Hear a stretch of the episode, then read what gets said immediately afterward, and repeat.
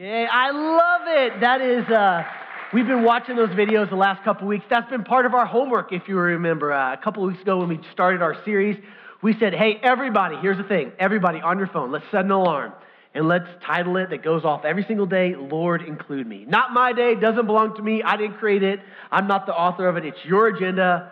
Lord, whatever is on your agenda, would you just include me? And so it's been so fun to celebrate those uh, together on Sunday morning. So if you have them, keep sending them in. Uh, we love those. They're so, fun and, and, a lot of encouragement. But today, friends, oh my goodness, you guys are uh, so like we were eating on a big fat steak this morning. It's going to be so good. I'm so excited about this morning. Grab your Bibles, go over and turn with me to Hebrews. That's where we're going to be this morning. We think it's important that we are uh, biblically literate people, that if we engage the God story, that we understand some of the, the bigger narrative and the bigger story going on. And so, just wanted to kind of remind you of where we find ourselves in God's story. We're going through the book of Hebrews this semester. Hebrews is not a letter written to a book, it is a sermon, sermon that was meant to be circulated at the time. Uh, there was a, this is after the resurrection of Jesus, there was a group of Jewish followers that started to follow Jesus as Messiah. And when they did, as we said a couple weeks ago, the call to following Jesus is upstream living. And if you follow Jesus, you're going to be fighting against a lot of things in your life that are going to push against you, that you're going to find yourself friction in. Culture is heading in a different direction than the people of Jesus. It's not drifting towards godliness, it's drifting farther and further away. And so, as followers of Christ, be ready. People in the book of uh, Hebrews were starting to ask the question is this really worth it? This is really hard. And over and over again, we see this little phrase that springs up in the book of Hebrews, and it says, Jesus is better. Jesus is better than any amount of friction, any amount of persecution, anything that is going to come against you. He's worth it every single time. And so last week, Jason did a fantastic job of wrestling with some really hard scripture. Uh, and we talked about Moses and uh, how oftentimes we're like, Moses, that's great, Moses. But for the Jewish people, it does not get any better than Moses. Moses was the top of the heap. And the author of Hebrews wants you to know that Jesus is better. Moses was the paradigm. And any paradigm that we have out there that is not Jesus at the top of it, the author of Hebrews wants you to know that Jesus was just better. He is spectacular and will beat anything that you thought was the best. And that was last week. And so, now let's jump into chapter four this week. So, um, about four years ago, I finished uh, my seminary, and I was driving to Austin two, three days a week. And it was, man, I'd have to leave the house at sometimes at 5 a.m. to make a 9 a.m. class because of the traffic. It was horrible. I could expect two and a half hour drive, uh, bare minimum, to make it to school on time. And seminary was really difficult, really hard, but one of my favorite classes was a class called Comparative World Religions. And it was a great class for a couple reasons. First of all, it was taught over a short course, uh, over four days, which means I didn't have to drive to Austin for that class. Thank you, Jesus. It was awesome. And it was taught at T Bar M, and I love T Bar M. So we stayed at T Bar M, and from like 8 to 7 at night, we uh, walked through this class called Comparative Religions. And what was fascinating about this class is we studied the Abrahamic traditions uh, um, faith. And so that means that's our faith, the Jewish people, and the Muslim faith. And so what they did is they brought in a pastor, a rabbi, and an imam, which would be like a Jewish, pa- or excuse me, an Islam pastor, and they would talk about the distinct natures and characters of each one of those particular faith stories. And what was fascinating that you got to know about this morning is as they began to explain like the tenets of each one of those, what quickly rose to the surface from our time together was how each one of those face the fundamental idea of how they relate to God. And here's what I mean by that. So, for the Christian faith, our understanding, if I were to ask you, what is the primary image that the Bible paints for us as how we relate to God? Um, now, the Bible paints a lot of pictures, but the primary image is what? As a father, right?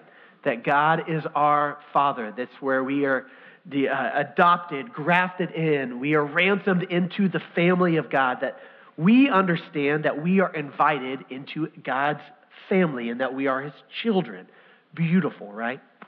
So uh, the Imam got up for the Muslim faith and explained, We don't have that understanding. We have something different.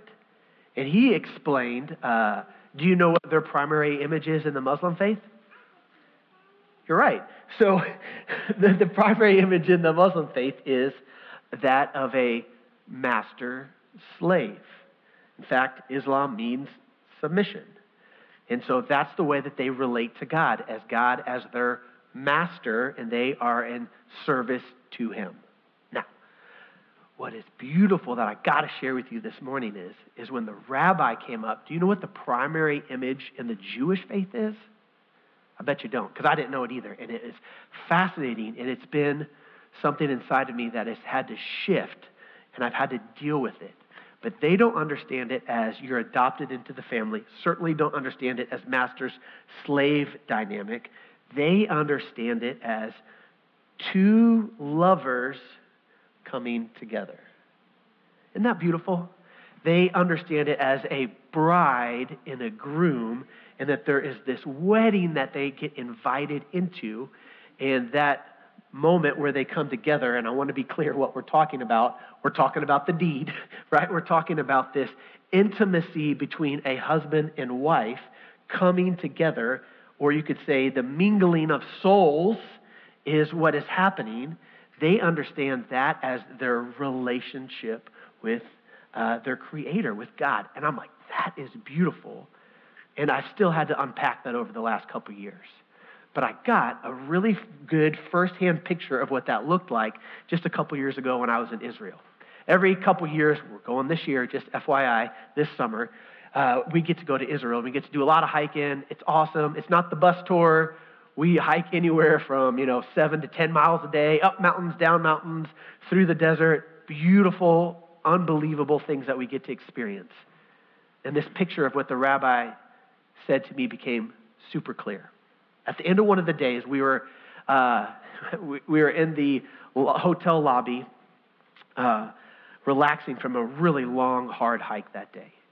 And there was a party going on in the lobby. I mean, party, celebration going on in the lobby. And I'm like, well, what's, what's, I love a good party. What's going on over here?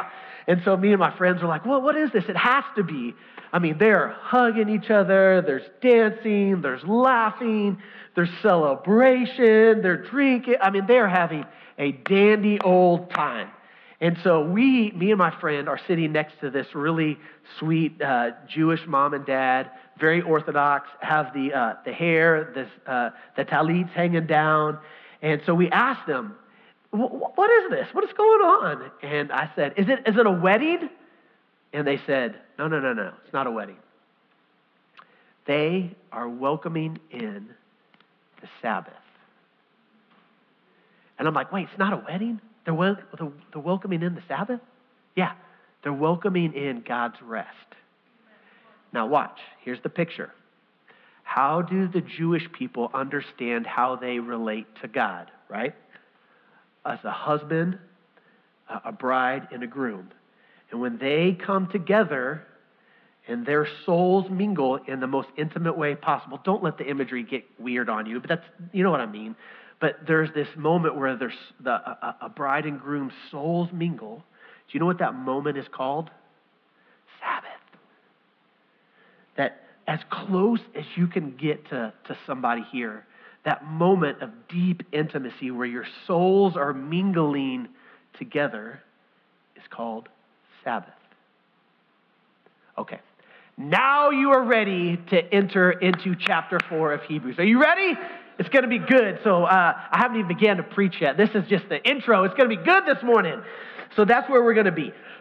um, and so uh, just remember a little context, little context. Uh, we're talking to a people that are being persecuted, that are facing uh, major opposition against them. And the author of Hebrew is going to make this beautiful invitation ready for the Sabbath that you don't rest in your circumstances, your feelings, your emotions, or what you lay your eyes on.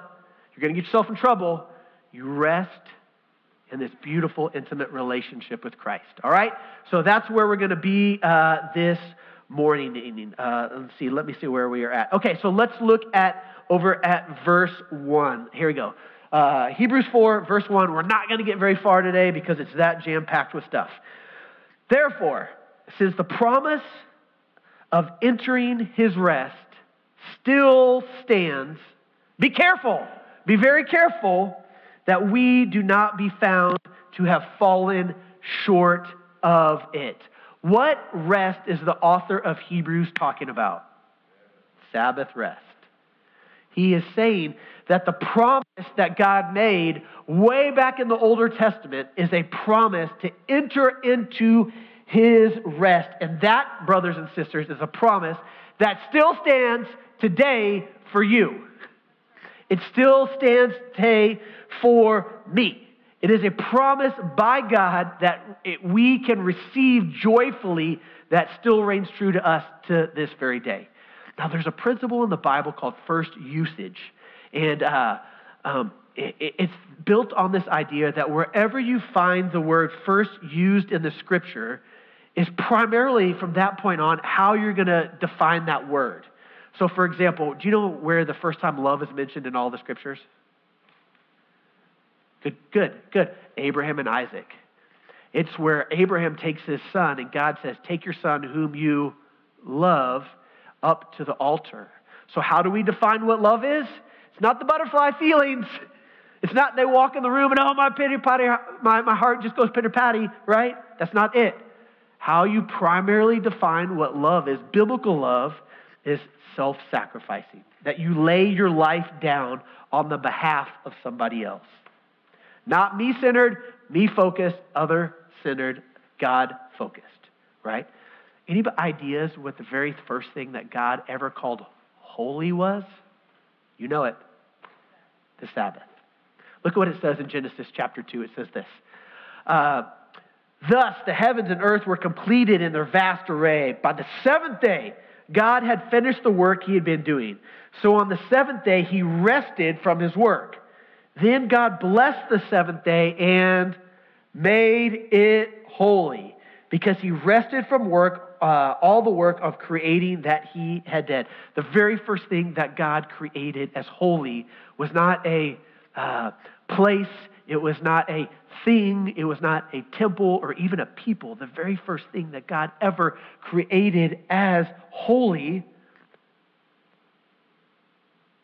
was the Sabbath when a bride and the groom they come together and their souls mingle and they enter into that rest.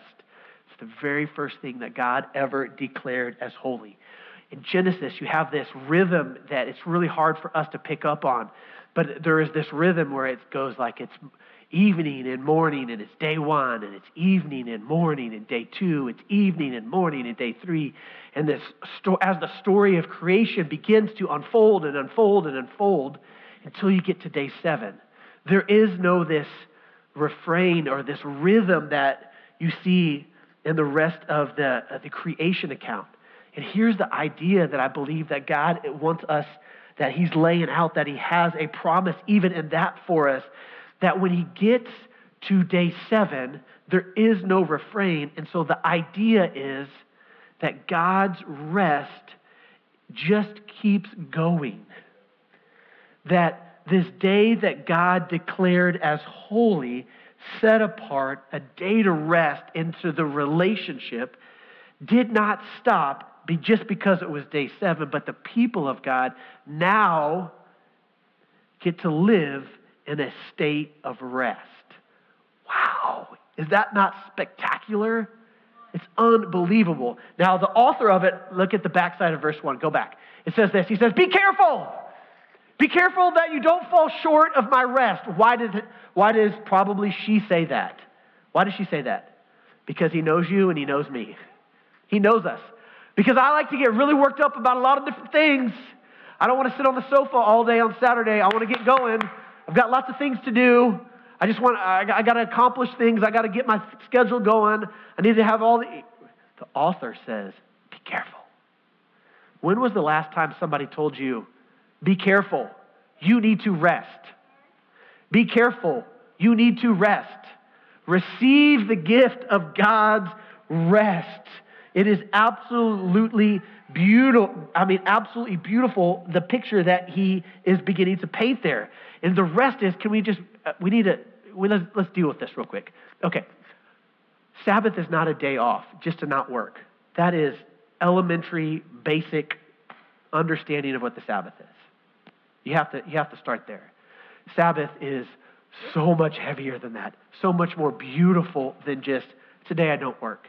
Sabbath, remember, bride, groom, coming together, souls mingling, where we enter into this uh, intimate relationship with Him. It's about us declaring to ourselves, I didn't create the world.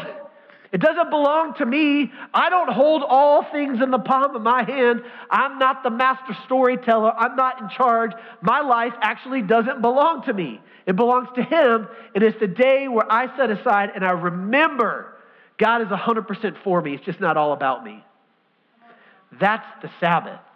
Sabbath is less about just a time period and, and more about an intimate relationship that we get to be reminded of an intimate relationship where our souls are reminding that He is sufficient, that He feeds us, that He fuels us, that He's thoughtful, that He's kind, that He is telling a great story with my life. Do you feel rested? Are you tired? Do you feel exhausted? Do you feel like, oh gosh, one more great alert and I just can't take it? And all the parents know what I'm talking about. Like, uh, one more thing on my plate, I'm done. I'm out. Can't do it anymore. Do you feel rested? Are you riddled with a lot of worry, a lot of anxiety? There's a Sabbath rest for God's people. Let's keep looking at what it says. Look at verse 2. For we also have had the good news. If you are in your Bible, circle it, underline it, highlight it, put a big star next to it. Super critical. For we have all, we have the, for we also have had the good news proclaimed to us, just as they did. But the message they heard was of no value to them, because they did not share in the faith of those who believed it. That word right there, um, the good news is translated. Listen, I'm not that smart, but I did a little bit of research this week. Don't be impressed. In Greek, it is euangelion. And that word is what we translate gospel. The good news of the gospel. Okay, so this is where it gets real juicy, you guys. So please tune in, because if not, we're going to be walking a reorientating line real quick. And if you don't tune in, there's a chance you're going to send me an email and you're going to call me a heretic and that you'll never come back. So don't, list, don't miss out on what I'm really talking about here, okay? What is the gospel message? What is the gospel? That's what the author of Hebrews is wanting uh, to say. Most of the time, if we talk about what is the gospel message, what we typically do is we take the gospel message and we shrink it down to a matter of salvation. Are you in? Are you out? Are you saved? Are you not saved? Now, does the gospel message include a message of salvation? 100%, absolutely. But it does not stop there. The gospel is much bigger and grander than that. Uh, in fact, yesterday, me and my bride were in the front yard, uh, and we have this old uh, Vietnam War vet that loves cars, and he's always coming by, talking and hanging out. he's he's older, uh, and he's got some real health problems. And every time I see him, he says, "Your wife is praying for me. She's trying to keep me alive," which I think is so funny. and this last time we were talking, and we were saying, "Why don't you come to church with us?" Oh, he comes up with excuses, but I love him. He's great. Really neat old guy. In fact, he sent me uh, a bunch of his photos from Vietnam. He was just wanted to share his story. And as we're talking to him, he says things like, uh, "Yeah, when I was a boy, though, I was an altar boy, and I was." in charge of making sure everybody got to do the thing right. So I got my ticket punched one day. Do you see the damaging nature if we define the gospel as just a matter of salvation? I got my ticket punched. I'm good because one day I'm going to go be with Jesus. And if we live with a one day mentality, you know what that makes today? Not really meaningful. There's no significance in today if we have if we reduce the gospel down to are you in, are you out, are you saved, are you not saved? The gospel is much uh, bigger than just that. It's less about um, receiving something that benefits us, but it's more about a truth that transforms you. A truth that transforms you into a new reality, right? Look at what it says. Go back to the same verse. Look at what it says. Uh, yeah. Because, uh, the message that was of no doubt, because, therefore, be careful that, oh, uh, uh, yes, let me read it to you because it's on verse 2, I think. It says this um, For we also have had the good news proclaimed to us, just as they did. Who is they? The people in the Older Testament. We tend to reduce the gospel down to something brand new when Jesus showed up on the scene. Tune in, tune in, listen. The gospel, even in the Older Testament, you have people like Abraham that was credited as his righteous. It says that the gospel was proclaimed to them just as it was to us. Here's the picture. The gospel then is the announcement of a new kingdom. There's a new king on the throne that is ruling and reigning, and it's not me. I'm not the center of the equation. The gospel is the good news that there is a new reality, a new story being told that you get to be written into, and that the story can be trusted because of the character and nature of our God. Because he's beautiful and he's kind and he's spectacular. But most of the time, we talk about it as are you in or are you out? Now, the other image in that is um, John, tell me about your bride, Christy. Oh, let me tell you about Christy. Our wedding day was awesome. She was beautiful. Uh, we were at the reception for like 10 minutes, and I was ready to get out of there and start the honeymoon. It was awesome. But, John, tell me about your bride. Oh, she wore this beautiful white wedding dress, and we had a big party. John, tell me about your bride. Oh, at the reception, though, boy, my friends were fun. We had a real good time. We were dancing, having a good time with everybody. But, John, tell me about your bride. And it's like we almost do that with the gospel, too. Listen, you know me. I love us becoming very central on raising up the centrality of Jesus. There is nothing better than Jesus. But when we reduce the gospel message just to who's in or out, it's like all we're doing is focusing on the wedding day. And Jesus is like, but I've got the whole marriage I'm ready for you. I've got the whole marriage where we get to enjoy coming together now. Do you see that? Do you see that picture? That, yes, absolutely, the centralness of Jesus is like this world has nothing seen as spectacular as him. In Hebrews, he says he's better than angels, better than the prophets, better than Moses. He's better than anything. But listen, what's better than just the wedding is a marriage. A marriage that you and I get to be called into. And what does Jesus call us? What does Jesus call the church? The bride of Christ. Do you see it? He's the groom. What's, what's the, what, who's his bride? Us. What is he screaming? What is he saying? Get the groom ready, or get the bride ready. The groom is coming. And you and I are meant to be in this intimate relationship with the creator of the universe where our souls are mingling together. And it's why this moment of coming together is called the Sabbath. It's called the Sabbath. Question for us. That's really lofty stuff.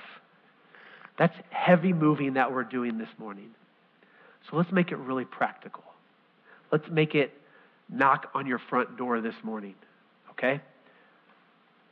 Are you tired?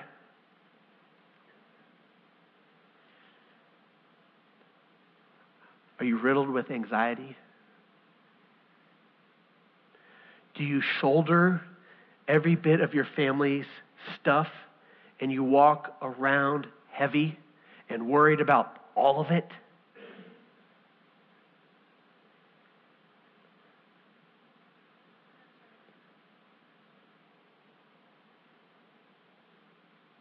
I'm going to read you mine.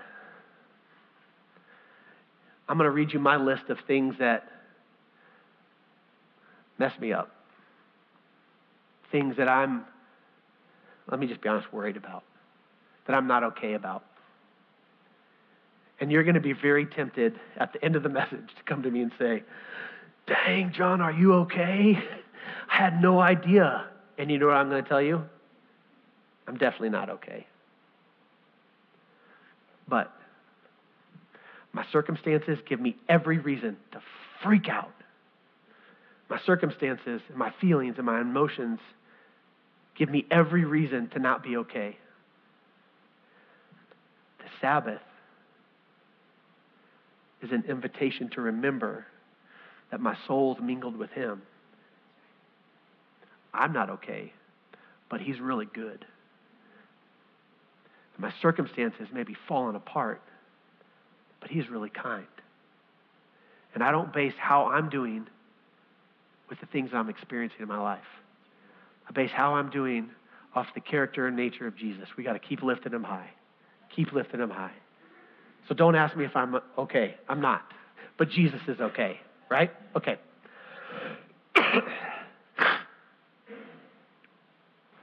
my uh, parents are older and I have not seen my mom or dad in six months.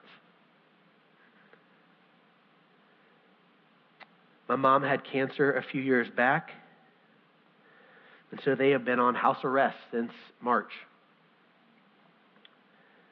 And she's missed my kids' birthdays, missed her birthdays. She had to go have a surgery and had to go at it alone. And I haven't seen my parents in six months. I get scared at night. I get scared at night that I won't sleep. And 10 o'clock becomes 11 o'clock. 11 o'clock becomes 12. 12 becomes 1. And I'm riddled with, oh my gosh, I'm so tired. I just want to sleep. I can't sleep. God, why can't I sleep? And my mind will not shut down. Think about conversations I should have had. I think about conversations that I had that I blew it in. I think about ways that I spoke that have hurt the people I love the most, and how the words coming out of my mouth don't match what's in my heart, and I'm just paper cutting the people I love all around me. My kids are uh, 11 and 8 and they're growing up so fast. And there used to be this moment where dad walked into the door and it was dad's home. And I'm like the hero of the house.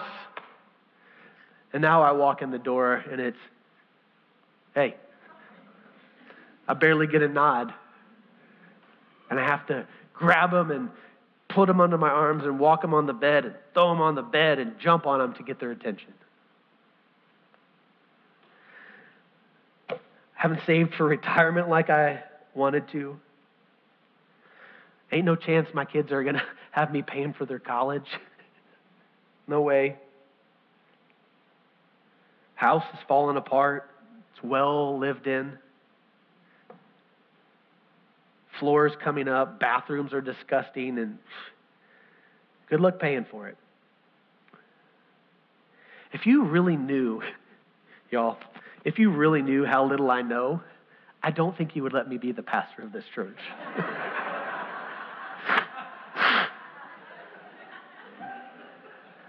My goal every single day is I just want to be faithful today. I just want to hear his voice and take the next step.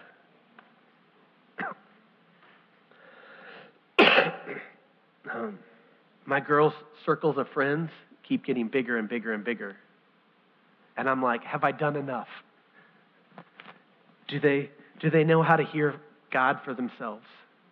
Because it used to be I knew all their friends and I could control them. But now I got one in middle school. Who's that kid? What do they want? And have I taught them to hear God's voice? How good He is? How He's worth it every single time? Have I discipled my own children Dang grade alerts. I can't take another grade alert coming in. I got my friends in the community that are going through really painful stuff, and I'm afraid that I'm not doing a very good job loving the people I care about in the community. Uh, the Lord's favor, y'all, is so heavy on this place. It's so good. I would actually go to church here if I was not on staff. I mean, that's how great this place is. I love it. And yet I'm like, Lord, can we get some traction? Stupid COVID.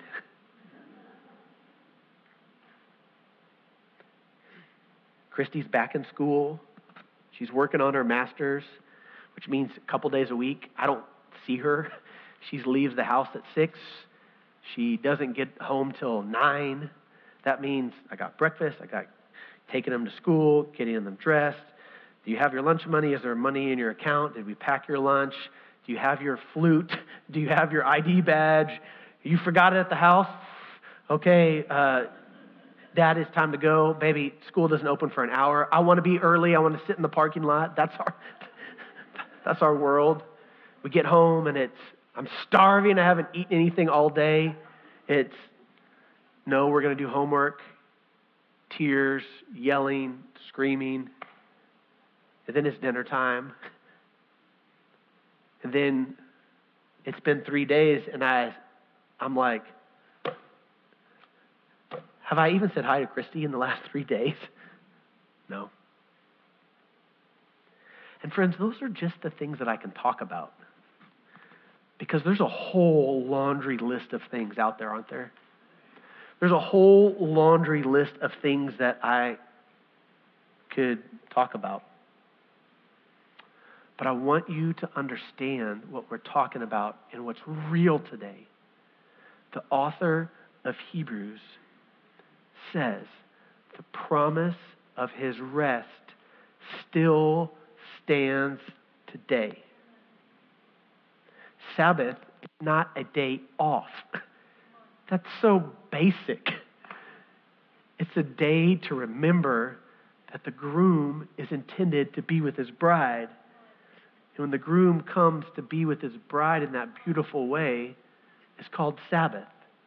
And it's where our souls they mingle together and we get to enjoy the fullness of the gospel. Not just am I in or I'm out, but I get I get the prize. And the prize is him. The prize is getting to enjoy how I was intended and created to be in right relationship with the creator of the universe. The promise, then, friends, is that that rest still stands for you today. Let's look at verse 2 as we close it down. Just because we're headed somewhere, and, and we're going to get there in just a second, but look at, look at what it says. For we also have had the good news proclaimed to us the evangelion, just as they did. But the message they heard was of no value to them. Why? Because they did not share the faith of those who believed it. Meaning, Sabbath is less of a truth that you just believe in and more of a gift that you unpack and enjoy. Does that make sense? It's like we reduce a lot of our theology just to these things that we believe in rather than a gift that we get to embrace and wrap our arms around and enjoy. And the Sabbath is a gift that you and I get to enjoy. Now, question Do you feel rested? Do you feel riddled with anxiety? Because the truth is, there's a lot of people, a lot of us. What's normal is there's a lot of people that have said uh, yes to the wedding and forgotten about the marriage. That the marriage is this, oh man, I just get to rest into my relationship with Him. Where you're not riddled and shouldering and backpacking all the junk that life wants to just heap on you. Jesus says things like, Come to me, all who are tired and weary, and I will give you.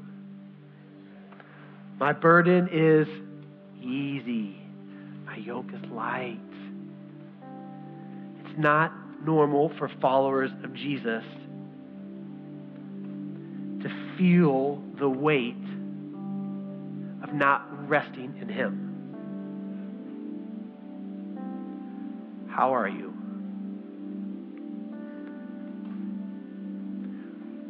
I say it all of the time.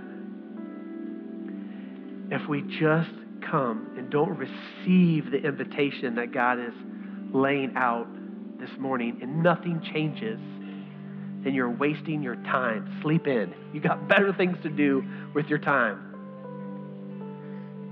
But you're here. You're online. You're tuned in. And that I believe that means that God is inviting you to take a step. To take a step and learn to enjoy the mingling of the souls, the gift of Sabbath. So this morning, this is what we're going to do. We're going to sing just a couple songs. I just I believe that there is something that happens in worship that just doesn't happen even from fantastic teaching. There's a softening I think the Lord does when we cry out and we worship and we position ourselves to receive from Him. And so we're going to worship together a little bit, just a couple songs this morning. But here's what we're going to do. If you would say, That's me, I'm tired. Not one more thing on my plate. We're going to stand, and this is what I want you to do. I just want you to hold your hands open like this. And I'm going to read some scripture. And these are promises from God that you can bank your life on. And I want you just to hold your hands open like this, like you're receiving them because they're written to you.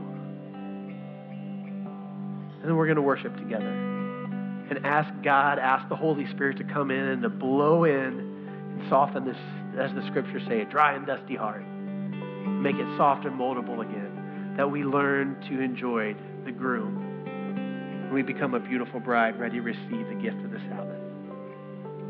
So, would you stand with me this morning? And if that would describe you, I'm going to ask you just to open your hands right now and to receive God's word over you like a declaration, like you are thirsty and God's about to pour out some living water to you. Come to me, all of you who are weary and burdened and I will give you rest. Take my yoke upon me. Learn from me. I'm gentle, humble in heart. You will find rest for your soul. My yoke is easy and my burden is light. In peace, I will lie down and I will sleep. For you alone Lord, make me lie down in green pastures. I've told you these things so that in me you will have peace. Because in this world you will have trouble. Take heart. I've overcome the world. Thus the Lord says, Stand by the road and look. You ask for the ancient path where the good way is, and you walk in it. And you will find rest for your soul. Peace.